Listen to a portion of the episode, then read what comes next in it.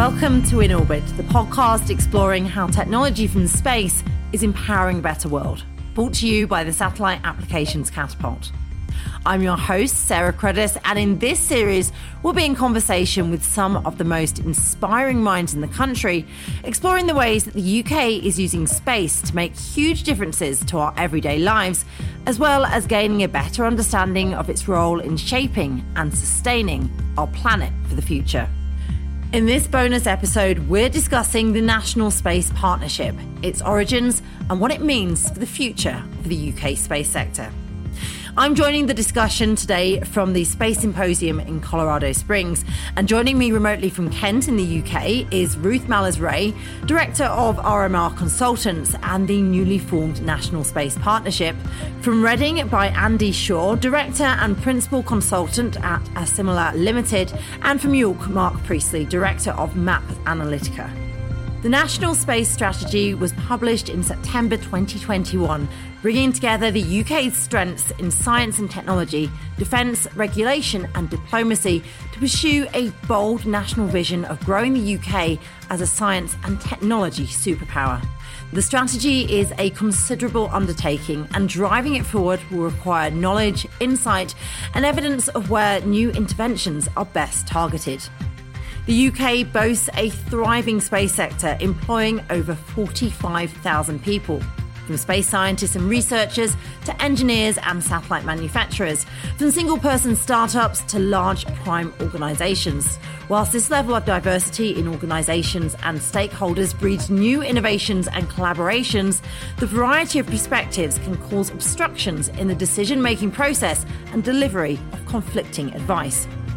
The National Space Partnership will build a much needed unified relationship between government, industry, and academia, providing coordinated strategic insight and advice to the space sector, creating an agile and robust approach supporting the delivery of the National Space Strategy. So, Ruth, um, I'll start with you because you've really spearheaded this project. Can you just give us an overview of the National Space Partnership? Why is it needed and, and why is it so important? And why do we need this independent partnership? So, the National Space Partnership is a way of working with some level of formality across government, industry, and academia. And each of those communities have got their own unique role in driving space growth or space science and having something that can sit across all three but not be the three if you see what i mean not be government or industry or academia will help facilitate a dialogue to create ideas and projects and programs. And this has been really born out of um, over 10 years of government industry and academia working together in different ways um, started with the innovation and growth strategy. Um, it's moved into things like the Space Growth Partnership. And, you know, we're just at a stage now, we've published our first ever national space strategy, and we now need to start really accelerating delivery of projects, programs, and strategies to deliver that overarching program. And so there's a need really to have something that sits in the middle um, that can take what government's looking to do, what industry can provide, what academia can provide, and marry it all together. So the pilot's been uh, working on that uh, with some specific projects in mind, which I'm sure we're going to chat about over the course of this podcast. Uh, and just in terms of the idea of government working with industry and academia and having like an organisation looking after the three, why wasn't this thought about earlier? It, seems like a, a great idea. Why, why, is now the time for this? So, so you've nailed it. You know, I mean, it, it, of course, it's a great idea, um, but it's it, it has actually been in place. It's just not had formal funding. So it's been reliant on people giving, you know, working their own full time jobs and then you know, trying to do this in the margins. And so stuff could happen, but it would take so much longer. And also, those people were volunteers from their own government departments or agencies or companies or institutions.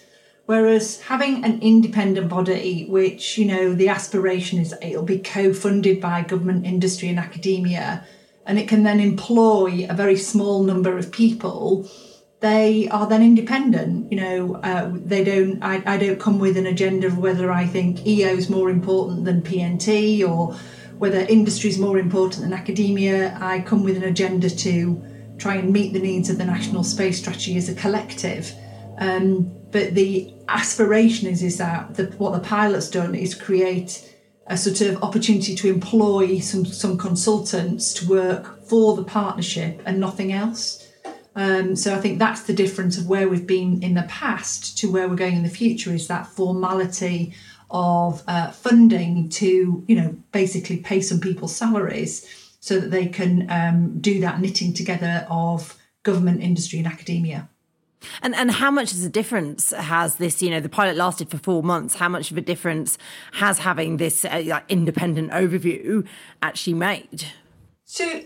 So uh, you know, and Mark and Andy should chip in here as well. For me, I think that the, the the two or three things that are really striking is one is pace. You know, within four months, all based on part time resource, we're going to produce three strategic outlines for three market led capabilities We've produced a business case for the business, the partnership going forwards. We've done a sort of short task and finish in regulatory uh, understanding. So I think the part what what what you've got is the ability to do something, action it, set yourself a very short time frame, and make something happen. So for me, it's about the pace. Um, is one thing. The other is, you know, you you're just given a sort of different perspective by being able to phone whether it's NatWest Bank to talk about Earth observation data and investments, or the London Stock Exchange, or you know an EO provider, an Earth observation provider, you know you're just neutral. You know we're picking up the phone without agenda. Um, I'm sure Mark and Andy have also got something to comment on. You know the differences that they they've observed um, working in a pilot partnership program. And, and I should ha- add here as well, you and Mark and Andy have worked together on this project for two years. Yeah, so we've been on the pilot for four months, but Mark, Andy, and I did some formative work on, you know, market led approaches, you know, trying to facilitate an understanding of things. So, yeah, the, the three of us have been having a lot of fun, I have to say, over the last three years, a lot of fun and flipping interesting work, right? But, you know, we've been working really well together. And, and Mark, what, what's been the most interesting thing about this for you? there's been many interesting things to uh, to be honest. It really has been uh, quite a journey of uh, of learning and, and, trying to understand uh, a sector I've worked in for many many years, but from a different perspective. Uh, having worked in government, I have sort of been involved in academia during my studies and been related to a lot of work in industry. I've seen each of the individual sectors, but there is this this this gap in the middle which has always existed, which can reach across uh, that triangle and relate uh, each of the challenges that each part of that sector will have in a way that the other can understand and do something with. And I think the real value of the partnership for me has been the point of departure from which any of those challenges are addressed, rather than approaching the challenge from the point of view of, of space. Okay, here we are. This is space. This is what we can do. We can do lots of fabulous things what problem do you want us to solve? Rather, we've gone out to the markets, to the areas where those problems exist, and tried to understand them a little bit better. And then bring that challenge back to the space with our knowledge and say, okay, here's a challenge, and we think space can answer this challenge in these ways. And we think these ways can be helped from government by industry doing something different, and perhaps in the future with academia bringing some of their research forward and to answer some of their future questions as well. So it's the approach of the partnership that's really struck me as doing something very different in terms of trying to understand what the challenges are out there and how space can play its part. And then, specifically, now that the National Space Strategy has been released, how some of the challenges in that National Space Strategy can relate to some of those other challenges we've uh, unearthed and linking the two together to accelerate the implementation of the uh, national space strategy. So it's been a, a really interesting journey, and working with uh, Andy and with Ruth, it's been uh, it's been quite a blast over the past uh, year or two. And and what's been the response then from the space industry, from government, and from academia about this pilot? I well, I have to say that. Um, the pilot's a new organisation that sits within a space landscape that is incredibly crowded and complicated. So trying to position the partnership and explain to everybody has involved a huge amount of engagement on our part. And I think there's still a lot more engagement that we would need to do. But we're still a relatively small organisation. In the four months, we've reached out significantly. We held three webinars recently with over 150 people dialing into that. We've had uh, workshops, we've uh, engaged with people very widely across all parts of the sector. But being a relatively small team, there are still many corners we haven't reached out into, and so there's there's more work to do there. I would say, uh, just building building on that a little bit as well. I think there's something about you know the space industry is does does these really big things right i mean you, you you can see it wherever you turn in colorado at the moment i'm sure sarah you know everything's big about space but the actual community that deliver it are quite small so they're quite protective of how how things get done and there has been some really good questions of us of well isn't this the job of the satellite applications catapult and isn't this the job of the uk space agency and you know, isn't it industry's job to go ferret around and look for all their market opportunities? And in many ways, that, that's that's absolutely right. But the problem you've got is that everybody's kind of shouting um, at, at, a certain sort of volume and trying to navigate where to do the investments, trying to navigate where the crossroads connect and where you get the overlaps is, is just impossible to do and even though some organisations try to do it, they're always then challenged with this sense of, oh, yeah, but you would say that you're just trying to get a bigger slice of the pie or whatever it is. But the partnership has just been saying we can engage in a different way. And, you know, I'm I'm not a space person. You know, I, I know rockets are pointy at one end and um, but I do know that they're hot at both ends now. I do know this, you know, so I'm coming up a curve. But I've surrounded myself myself with people who are space experts, Mark in space domain awareness, Andy in Earth observation, you know, uh, Andy German in a wider space community, Andy Proctor in uh, PNT, another chap called Andrew Davis in SATCOM. And, you know, so I've surrounded myself by people who can listen to, I don't know, the London Stock Exchange about all their woes and then go, oh, but EO can do X, Y, Z. Did you not know that? And they went, no. So it's that it's that translational aspect um, that I think we're bringing.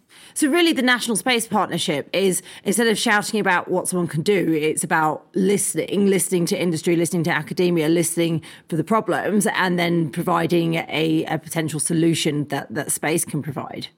Absolutely, yeah, exactly. So it is a lot of listening, and it's about exactly that. You know, so rather than you know, sitting here with my big satellite waiting for people to come and find me, bit like um, the Kiwi kakapo, but I don't know how it's mating program, which if you want me to describe, I will, but it's just sitting there with their satellite. That's one thing.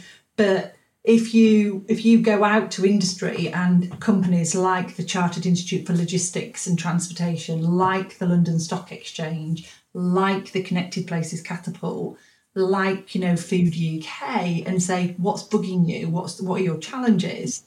You know, you can very quickly unearth strategies around accurate, secure, location-based services. Um, you know, data assets for investment, a whole stack of things, um, and it just needs translating. And then you can then, of course, you can go get the, the companies that need to be in the room. You can go get the academics that need to be in the room um, and, and make and, and, develop the program. Well, I'm just going to bring in Andy Shaw um, now as well. And Andy, what's been the, the most exciting, you know, apart from working with Ruth and Mark, what has been the most exciting thing about this National Space Partnership for you? Yes, nothing's more exciting than working with a team like Ruth and Mark. It's been uh, it's been fabulous. Um, I, I come, uh, yeah, so I represent a small company here, but I've been in Earth observation for 20 plus years. And for me, this National Space Partnership has given us a real time breathing space to look at issues from a neutral perspective. Uh, Ruth's guidance has been, yeah, don't talk about widgets and gadgets. Let's listen to what people need right now at this point in time in our history.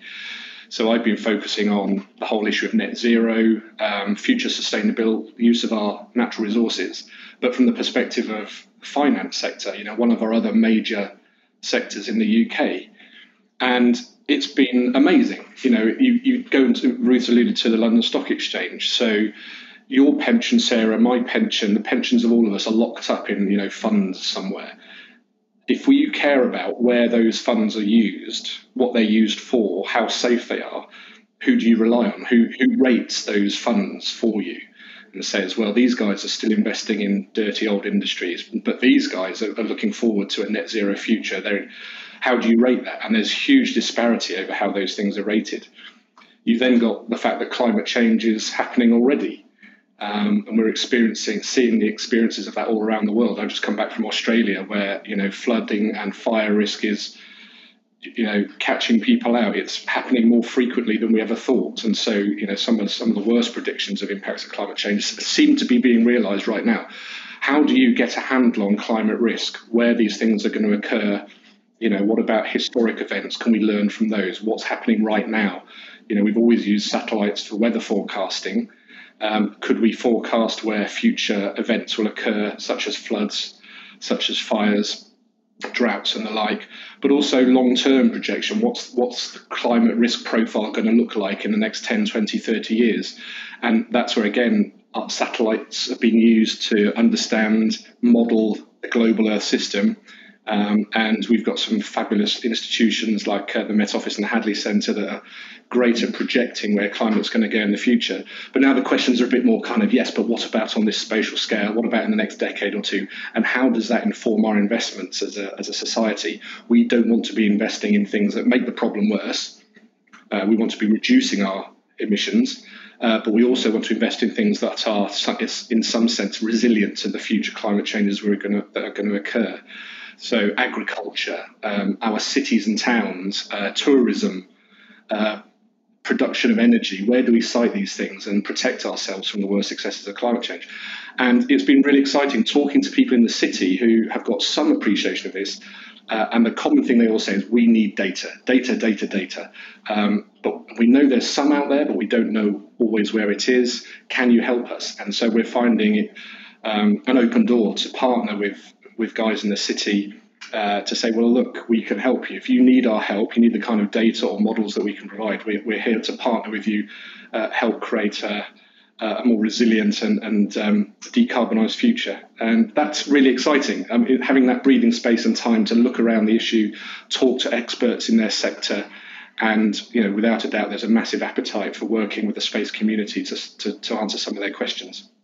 Yeah, no, it's and it's really interesting, you know, because there's there's a relationship for you know organisations that you would not necessarily think about, like you know, you you you, you trot off to Covent Garden on a Saturday afternoon to pick up a new pair of Levi 501s, and and you notice the stock's really down, you know, for the first time ever, and you're like, why is that then? And well, they go, oh, there's been a cotton supply challenge, and well, when you start looking into it, the cotton supply challenge has you know been severely impacted through additional flooding going on in Pakistan, you know, you know, hitting the cotton uh, uh, production, and investors investors are now saying we don't want to wait to find out about a supply chain issue on my Levi 501s when it's hitting the store. I want to be able to forecast that and have some sense that it's coming a lot sooner so I can mitigate on my supplier, I can mitigate on, um, you know, where, where I might, you know, send those 501s, I might send less to Covent Garden more to Manchester or like, you know, other things. And I think that's what's really interesting is, you know, the advances of data are creating information workflows in sectors across boundaries and the space systems are critical to that. So the EO data on weather, the PNT data on location based services, the SATCOM systems on security and communication of systems, but it's translating that into a market potential that's really important. And, and, I know you've all touched on this already, but but what has the response been from industry to this, to the National Space Partnership, and, and in particular to the pilot? I, I would um, jump in here if I may, uh, Sarah, in that uh, the question is how has industry responded? Industry is, is just a very large um, sort of unidentified blob in terms of where you consider it, particularly in the, uh, the space industry. But I think what I will say is that a lot of the people we've spoken to who are in uh, the space industry have really warmed to the approach that we've taken. It's not been trying to um, pose one space capability against the other and saying which is better. Uh, or how can we better uh, market this space capability? It's approached it from a very different sort of way, and that different way um, is evidence based in terms of we're looking at the issue and here's our evidence for it, and, and that's why we're looking to actually offer the solution. But it's also unbiased. We don't carry any baggage with us in terms of uh, how we're doing it. And so we've had some really quite open uh, and revealing conversations with a lot of people that we've spoken to in industry. But actually, I would apply that as well to government and uh, some people in, in academia as well who we've spoken to in the various uh, it's probably it's probably fair to say that it's still emerging as to what the model is, and people are still asking the question, you know, scratching their heads. What's what's it going to do for me? Um, from my perspective, as someone in industry who's also worked in academia and government, we, we desperately need this kind of neutral, independent, non-lobbying voice that has real has real technical expertise as well. You know, um, it, it's a complex space, and we're a utilitarian user of space as a nation, largely. And it's very hard to find the expertise to connect what does the market need, what can the technology provide now and in the future, and to answer the questions of where should we co-invest, government, industry, and everybody in the right things. It's very hard to get a clear, neutral answer on that, you know, because you'll, you'll, you'll so um, I'm sure there's going to be some challenges for industry when, you know, as NSP moves forward and says, no, this is the best thing for the country at this time. It might not suit everyone's needs, but I would certainly say having that neutral, independent, informed view is something that's massively needed, and I think we're all warming to it as we go. Yeah, and you know, and I, th- I think they are warming to it. You know, as always, the the, the concern that, that we're going to create a large body of space people telling everybody what to do, and that's not that's not the aspiration. The aim is, you know, a very small group of people, you know, somewhere somewhere between 17, 18 and 25ish, you know, somewhere in that band.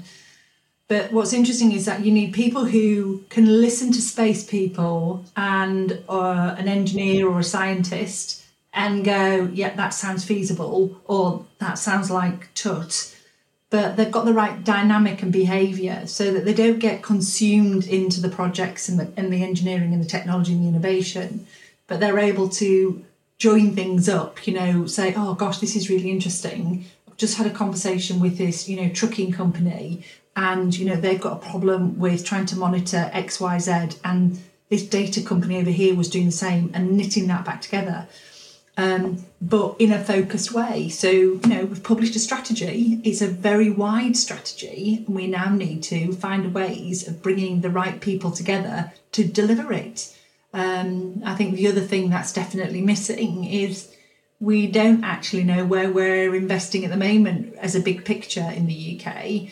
We've got a sense of we do some things in Earth observation, in SATCOM, and all those things, but we need to understand the portfolio as a whole um, to sort of, you know, then direct to fill gaps or boost strengths or whatever it is. And it, it's just doing all of those things without agenda. Um, it's, it, you know, it's a very powerful and informative mechanism if you can get it right. And I've certainly seen, you know, a shift in some of the, the, the behaviours of people around us over the last four months as, as the lights have gone on of oh so you'd be able to help create the outline yes. Oh so you can go find all the right people that we need to speak to and go yes that's right. And and how was this how was this uh, um, initial pilot funded? So it's been funded um, uh, in, by government and industry. So government have provided a grant um, uh, to help, you know, pay for some people, such as, you know, the three of us on the call and a few others. Um, and then industry have stepped forwards and brought in some secondees who've all been part time. Um, and we've also had some academics supporting us. So it's been funded up to about 40% from industry, um, which, you know, considering we started at the beginning of November, I gave two people two weeks' notice you know, people have responded brilliantly in, you know, saying, yeah, I'll come and have a go and uh, got their elbows out, so to speak. So, you know, you, someone's always got to pay for your time, right? You know, yeah. it's it's just a fact, you know.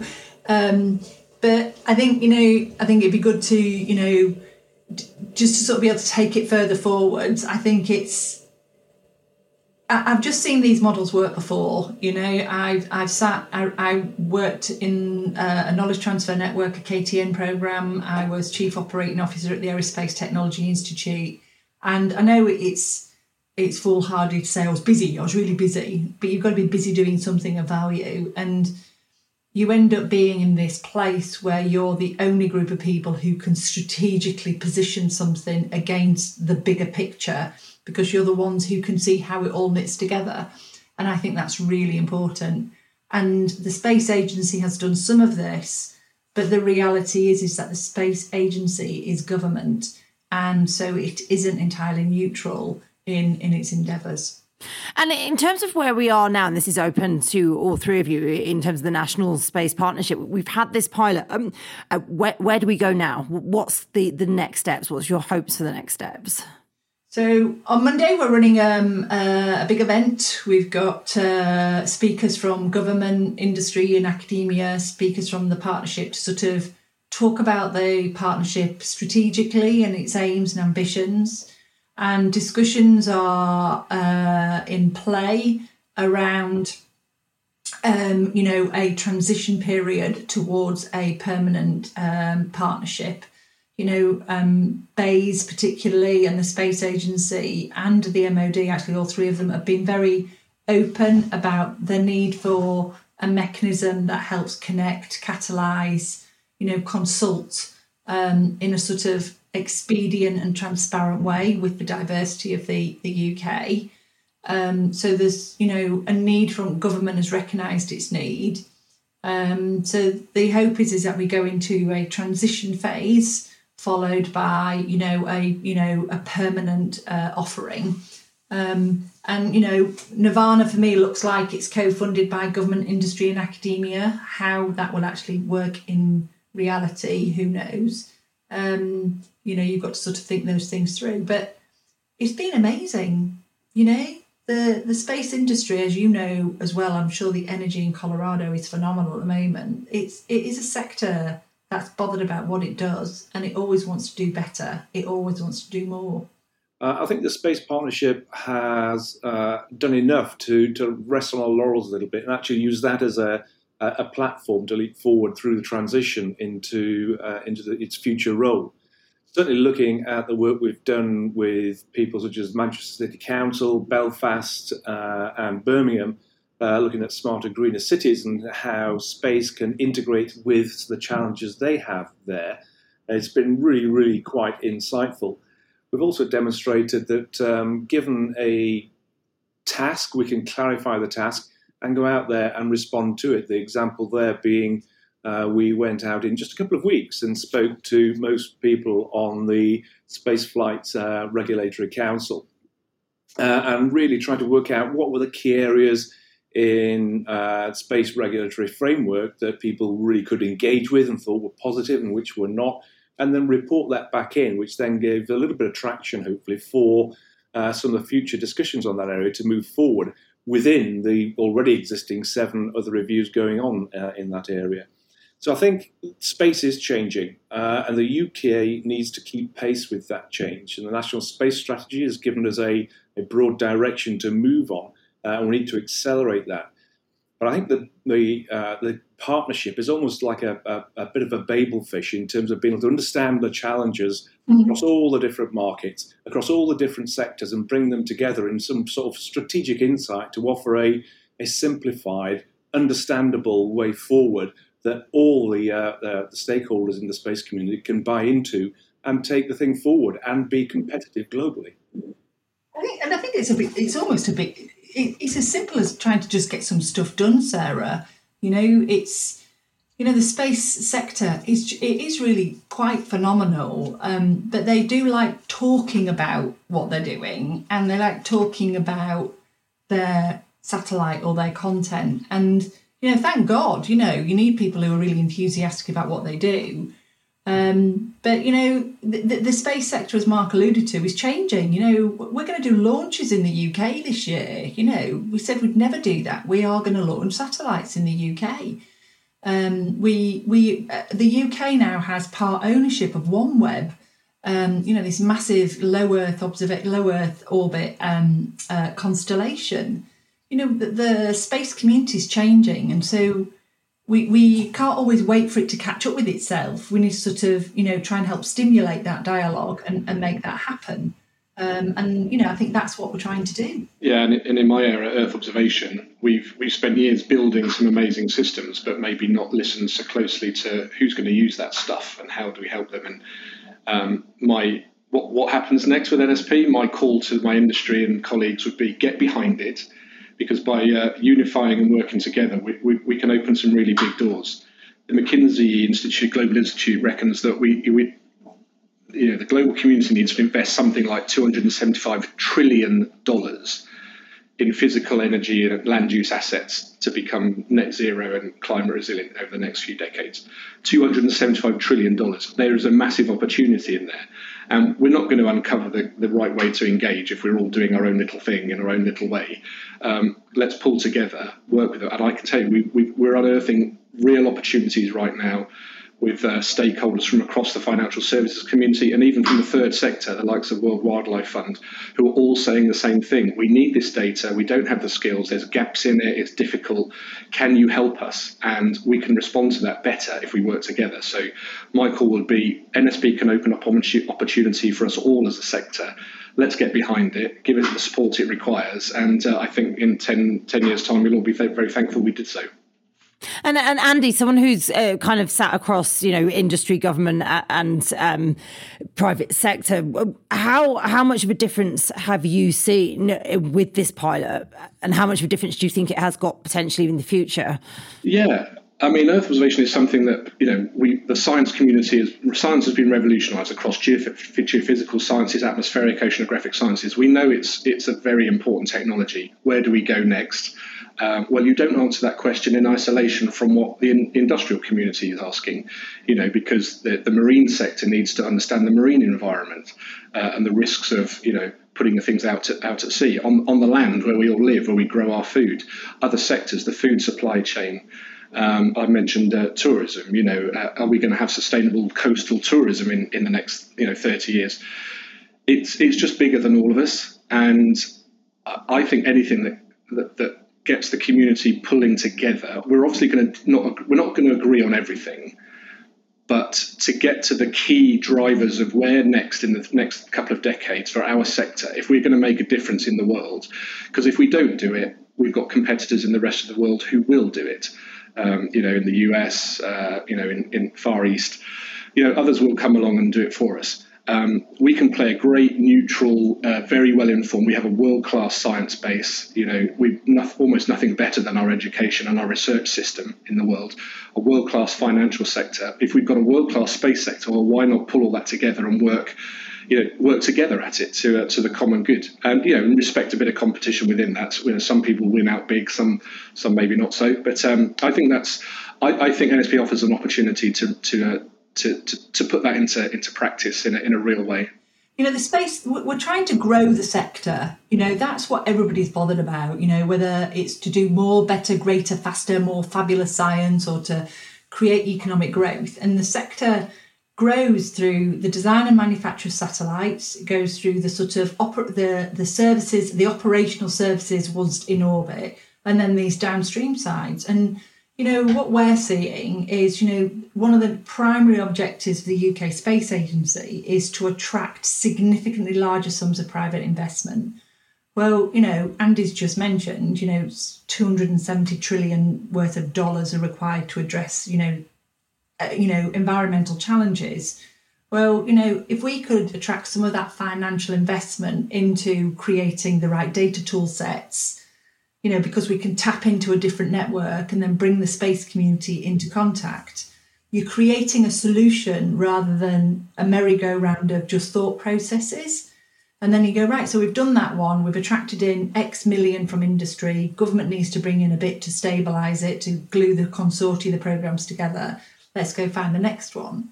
So you start to look at the agenda items of government, of industry, and academia, and you're delivering those agenda items by getting them to work together. It's like a, a, a joint, a JV for the sector as a whole. Sorry, just to add to that, uh, and And while Ruth is right, and, and, maybe you know we're not as neutral as we sound because we do have an agenda, which is to grow the sector, but um, maybe that growth isn't what you think it is. What you know, it, it, might be that in the way that we publicly fund weather forecasting and climate science, that uh, you know, an Alan Turing Centre for Nature Protection using Earth observation data, or the next Hadley Centre is going to be a centre focused on protecting our global rainforests. There's nothing wrong, I don't think, with us accepting that the answer is maybe better public institutions. You know, the, the financial sector relies heavily on weather forecasts and, and, climate science. There's nothing wrong with that, and we accept that our taxes pay for that. Uh, and that generates value and generates benefit for, the, for society. But it might be as we move forward, no, the better answer is uh, let's stimulate startups but let's stimulate startups who are connected to the best scientific base. So they know what they're talking about. They know the pros and cons of climate models. They know the errors in the data, uh, and that we know how to make the best of both worlds, you know, to create better data products um, and value for people that need it. So I think that's what NSP can do as well. Uh, so I, I, would again call to the science community and our public sector body guys engage in NSP because we're not. This isn't just an industrial push. It might be that we need to bolster and grow our public sector capability. Um, but it also might be that we, uh, we, we push you know a, a more of a commercialization agenda, but that still engages you because you know we need your data. It's got to be integrated into all these solutions. And I, again, I think NSP can um, play a really strong sort of pivotal role in pulling all that together. And just to pick up on your earlier point, um, Andy, you mentioned about how you know making a difference in the world, and much of what we do in space, I think there's this public misconception that space is about sending humans to Mars and sending humans to space and, and exploring, and of course it is. But actually, much of what we do in space is about utilizing the vantage point of space to make a difference to Earth, to the world? And do you think this is, you know, as you've all alluded to, this is just a, a way of utilizing that vantage point more efficiently to, to use space to benefit so many more people? Yes, I, am a geographer by training, so I, I, make my living out of colouring in maps. And, you know, we, colour, we colour in our maps by looking down. But I have some great friends in, say, the Rutherford Appleton Space Laboratory, and I love going to the conferences and hearing about you know the learning of, of the of the, the earliest you know uh, formation of the universe, the stars, the solar system. I think we are part of a connected community, and the instruments that we build to look out to space, we can use to look back at back down on Earth the data infrastructure, the big data infrastructure that we've developed, you know, to manage data at CERN or the Square Kilometre Array, we can learn from that to to manage climate and Earth observation data as we map and model the you know the Earth's surface. So we are connected very much, and I don't, I would never say let's look at it as either or either or it's you know i reckon it's both uh, but let's connect together and see where we can help one another out because public money has to be spent somewhere we need to make you know get bit bigger bang for our buck but at the end of the day, we live on this planet. It's got to be livable for as long as you know we're alive and our children and their children are alive. Um, it's an interesting debate as to whether we can leave this planet and go and find our future elsewhere. But for now, I think we've got to look after what we've got, and space is re- is the only realistic way of providing globally consistent, repeatable measurements and observations to in, you know inform what we're what we're doing to ourselves. Um, so it's it's critical, and uh, but needs all, all the skills, space science and uh, and geographers.